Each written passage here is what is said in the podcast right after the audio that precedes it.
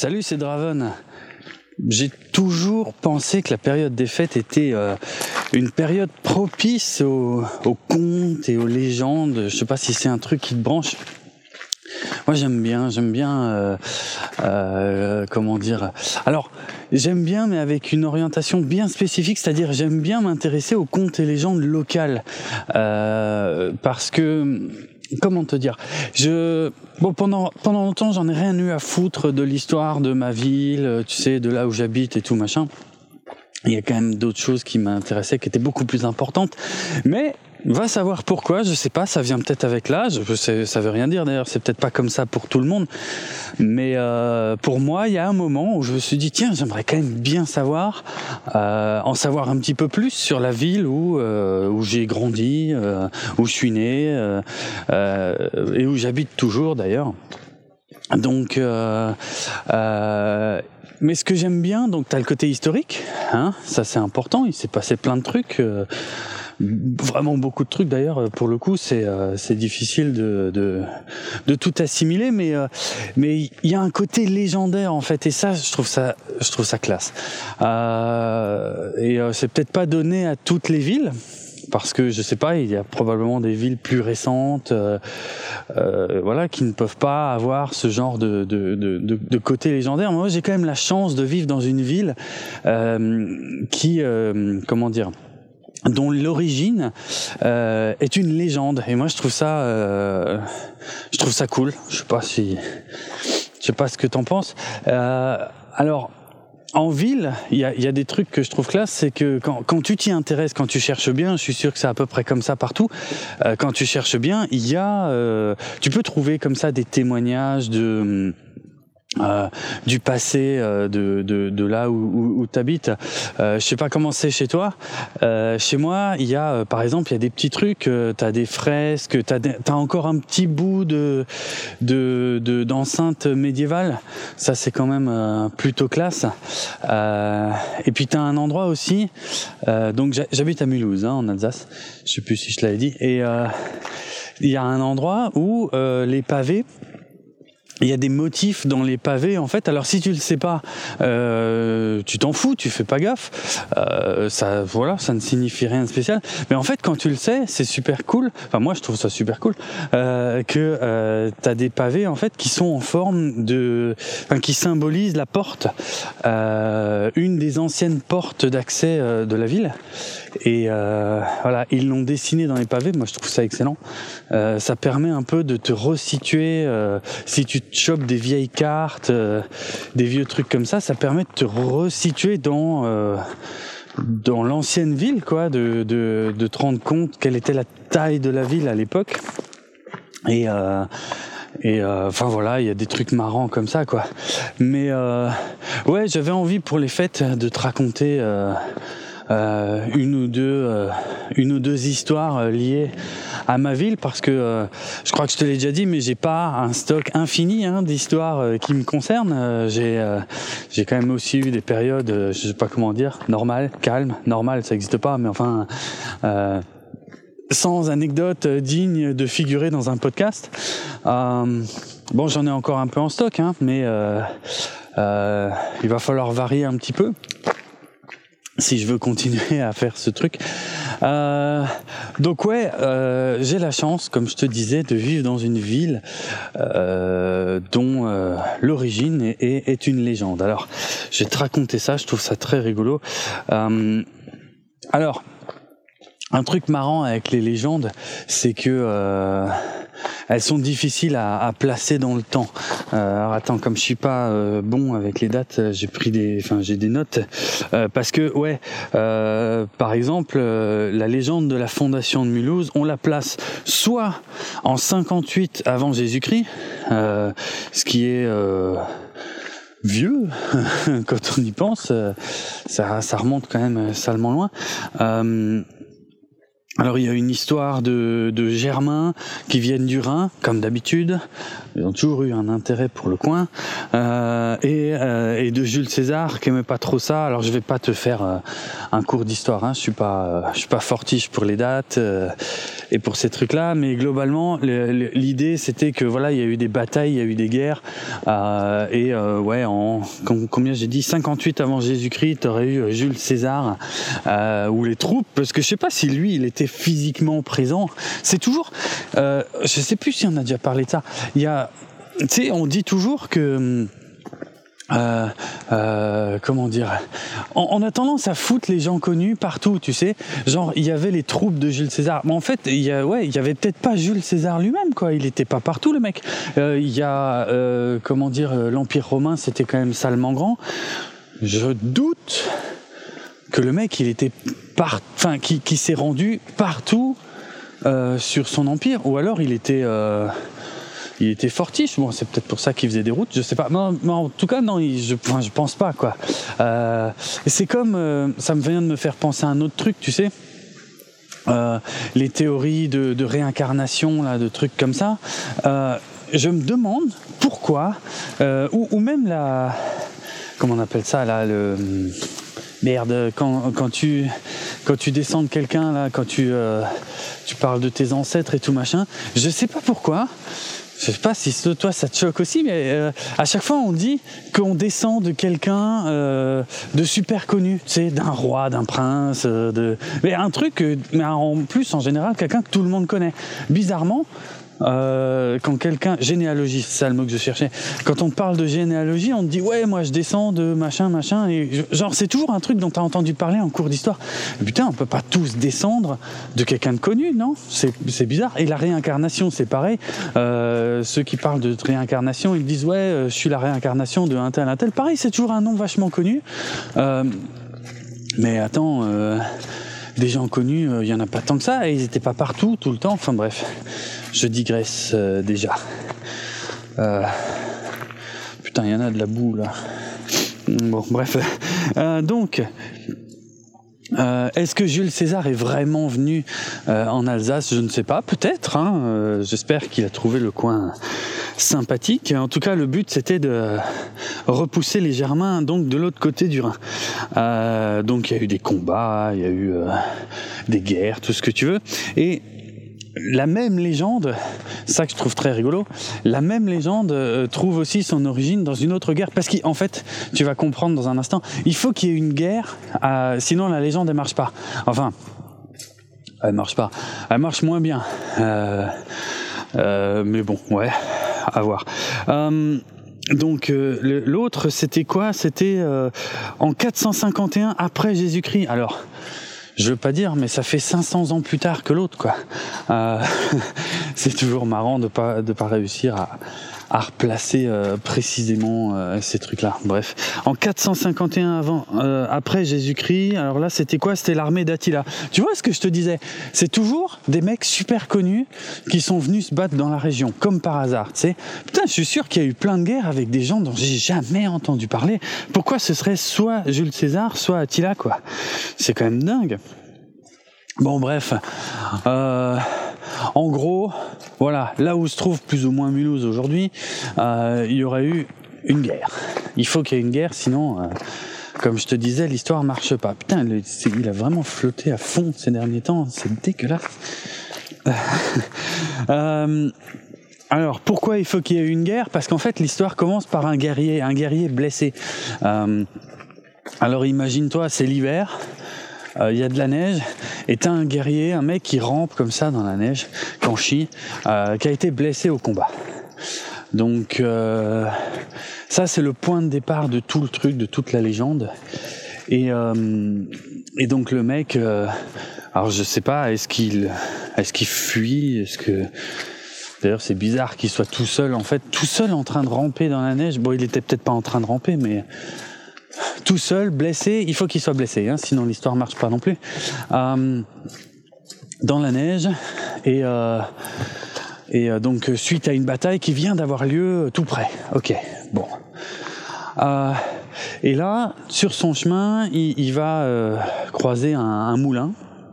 un moulin qui est habité par un meunier et sa fille, sa belle et jeune fille. Tu sais, dans tous les contes, il hein, faut toujours qu'il y ait une belle et jeune fille, sinon ça marche pas. Et donc le guerrier est blessé. Alors j'imagine que, que s'il a été recueilli par le meunier et sa fille, ça doit vouloir dire que il se battait pour l'armée qui défendait le coin et pas pour celle qui envahissait le truc. Ça paraît très logique. Maintenant, euh, bien sûr, j'ai pas de détails. Hein.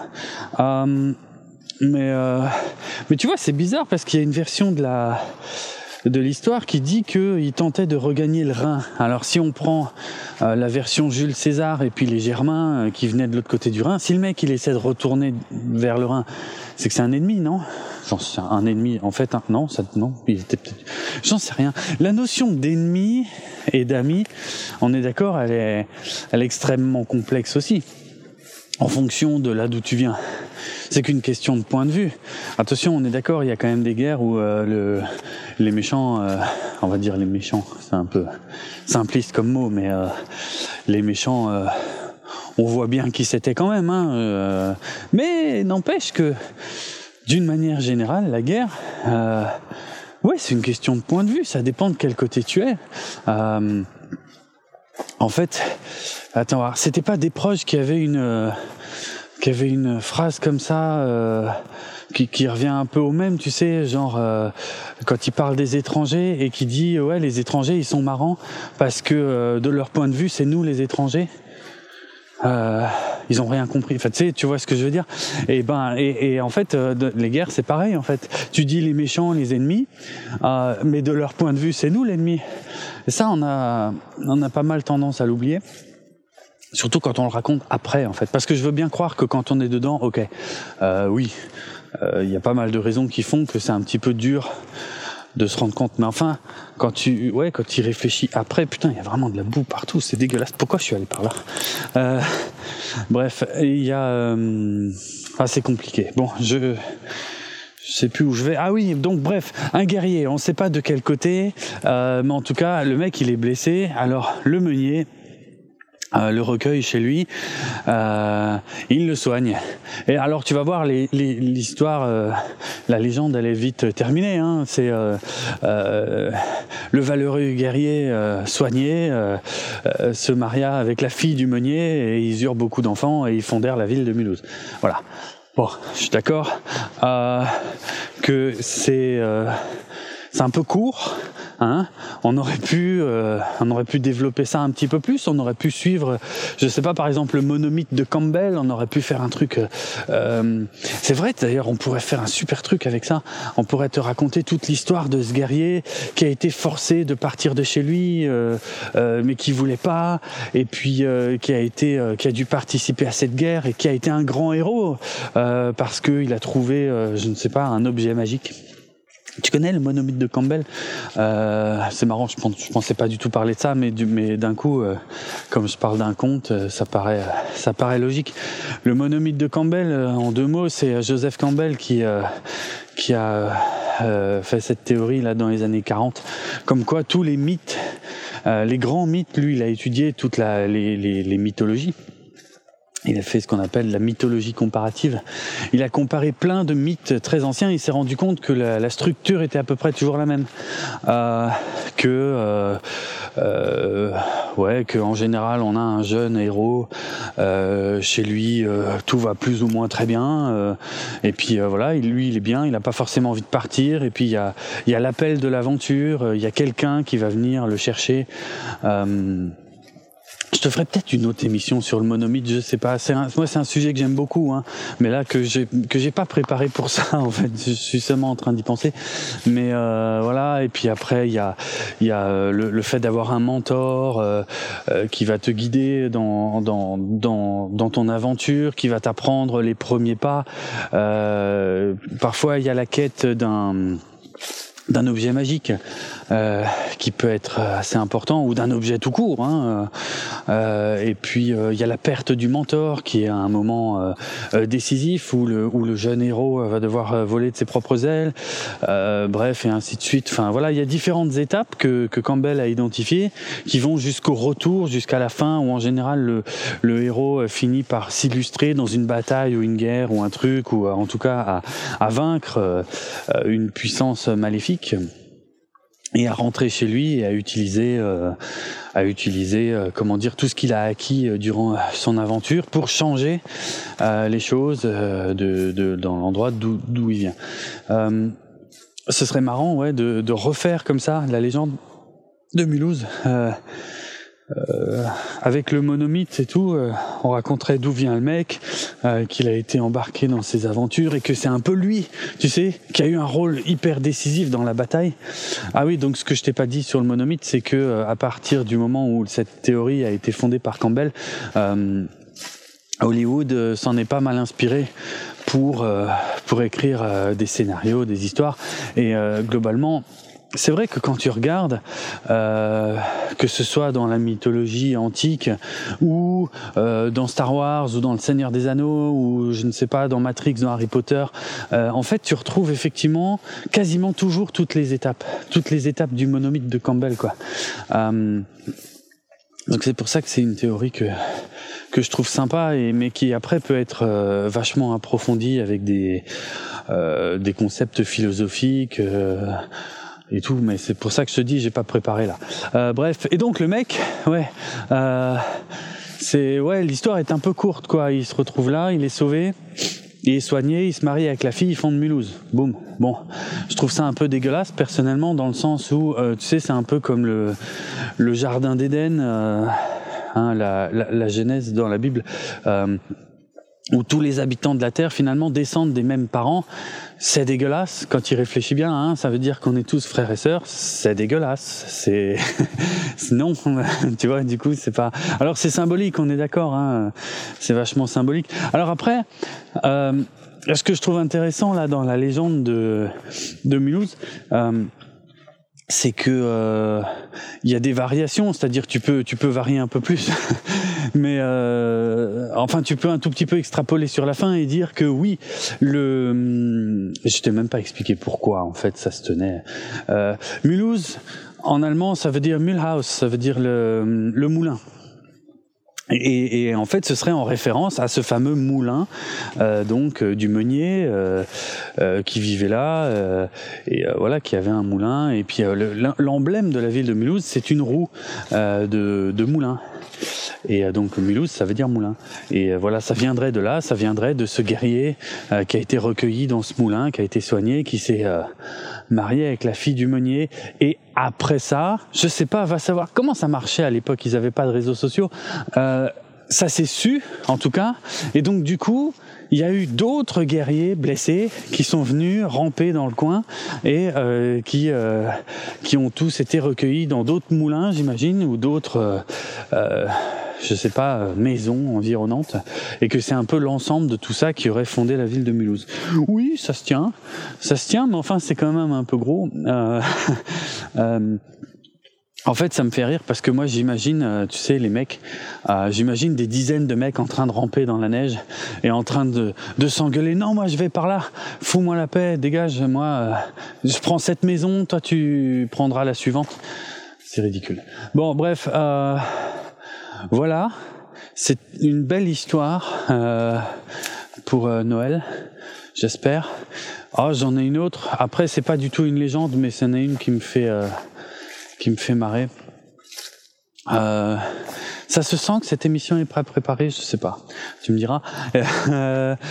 Il y a au, au centre-ville de de Mulhouse, tu sais, la, la principale artère commerçante de Mulhouse euh, s'appelle la rue du Sauvage. C'est un truc qui date euh, d'il y a très longtemps. Euh, en alsacien, euh, ça s'est toujours appelé la rue du Sauvage. C'est la la Wildmannkasse et et ouais, ça a toujours été comme ça. Or, il y a eu une époque Pourtant, Jules César leur avait foutu sur la gueule. Mais il y a eu une époque où les Germains ils sont revenus. Ils sont revenus plusieurs fois d'ailleurs, hein, quand tu regardes bien. Euh, et euh, bon, il y a eu une époque où ils sont revenus et puis euh, ils se sont installés même. En 1940. En 1940, ils avaient euh, une habitude intéressante dans tous les villages, villes et villages français euh, qui étaient euh, donc occupés par les Allemands. les Allemands avaient cette habitude de renommer l'artère principale de la ville au nom d'Adolf Hitler. Et, et donc, comme à Mulhouse, il y avait cette Wildmann-Gas, euh, c'était l'artère euh, commerciale principale. bon, bah, c'était c'était assez simple hein, à choisir. ils ont pris cette rue-là et ils ont dit bon, bah, ça va devenir la Adolf Hitler Straße, donc la la rue Adolf Hitler. Mais ils se sont rendus compte au bout de quelques jours qui qu'il y avait une espèce d'ironie dans le truc, si tu veux. Parce que les Alsaciens se moquaient, à mon avis pas ouvertement, hein, c'était pas pas trop euh, conseillé, je pense, mais mais les, Alsaciens, ça les faisait bien marrer que la rue du Sauvage euh, soit renommée rue Adolf Hitler, tu vois, ça ça ça collait plutôt bien. Et, euh, et, les Allemands ont fini par s'en rendre compte. Et euh, du coup, ils ont débaptisé la rue et ils l'ont renommée euh, donc euh, non pas Wildmanngasse, mais euh, euh, donc la même chose en allemand, c'est-à-dire rue du Sauvage, donc Wildemannstraße. Et ils ont baptisé un peu plus loin la place principale de la ville, la place de la Réunion. Ils l'ont ils l'ont renommée Adolf Hitler Platz, donc la place Adolf Hitler. Voilà. Et puis évidemment à la libération, bah, tout ça a, repris euh, euh, des noms euh, français. Donc c'est redevenu la, rue du Sauvage. Le pire, c'est qu'on m'a déjà raconté cette histoire, mais en oubliant un bout. alors ça la rend plus savoureuse, mais un petit peu fausse. Est-ce que c'est pas le propre des légendes d'être pas franchement vrai, mais d'être porteur, porteuse de symboles euh, je pense, hein, euh, parce que moi, quand on m'a raconté cette histoire, quand j'étais gamin, on m'avait juste dit, bah oui, pendant la Seconde Guerre mondiale, cette rue, ça s'appelait la rue Adolf Hitler. Alors à la Libération, on a décidé de la renommer rue du Sauvage. Alors, c'est pas faux dans les faits, mais il manque un bout de l'histoire. euh, mais euh, c'est vrai que le, comment dire, le, le, le symbole est rigolo, quoi. Bon, voilà. Euh, c'est à peu près tout ce que j'avais en stock. Euh, j'aime bien en tout cas me m'interroger sur les contes et les légendes locales. J'ai euh, j'ai déjà emprunté des bouquins à la bibliothèque sur ce sujet. Euh, je sais pas si ça te branche. Euh, et surtout, si j'ai le temps de mieux préparer ça, euh, j'irai, euh, j'irai y rejeter un œil et puis je pourrais te raconter quelques légendes locales. J'aime bien, tu sais quand. Mais alors le pire, je suis sûr que tu as des légendes. Tu vas retrouver un peu les mêmes dans euh, dans toutes les régions. Tu sais, comme dans toutes les régions, euh, tu euh, un pont du diable. Euh, c'est toujours à peu près la même histoire. où tu as une histoire de dame blanche. tu sais, tu. C'est marrant parce que je me, dans ces cas-là, moi, je me demande est-ce que c'est quelqu'un euh, Est-ce qu'il y en a une qui est vraie à la base et que après ça s'est répandu euh, par les échanges, les voyages et tout machin, et que euh, chacun s'est dit tiens ce serait bien qu'on relocalise ça ici parce que voilà ça rend le truc plus vrai. On a, on aime bien hein, faire ça, de de s'approprier comme ça les les histoires et je sais pas, c'est peut-être comme ça que ça marche. En tout cas, je suis sûr que toi aussi tu as des des histoires comme ça près de chez toi, euh, des légendes locales. Euh, en tout cas, si c'est le cas, c'est cool. Moi, j'aime bien. Et euh, je regarderai. Je sais que j'ai envie de te raconter des trucs.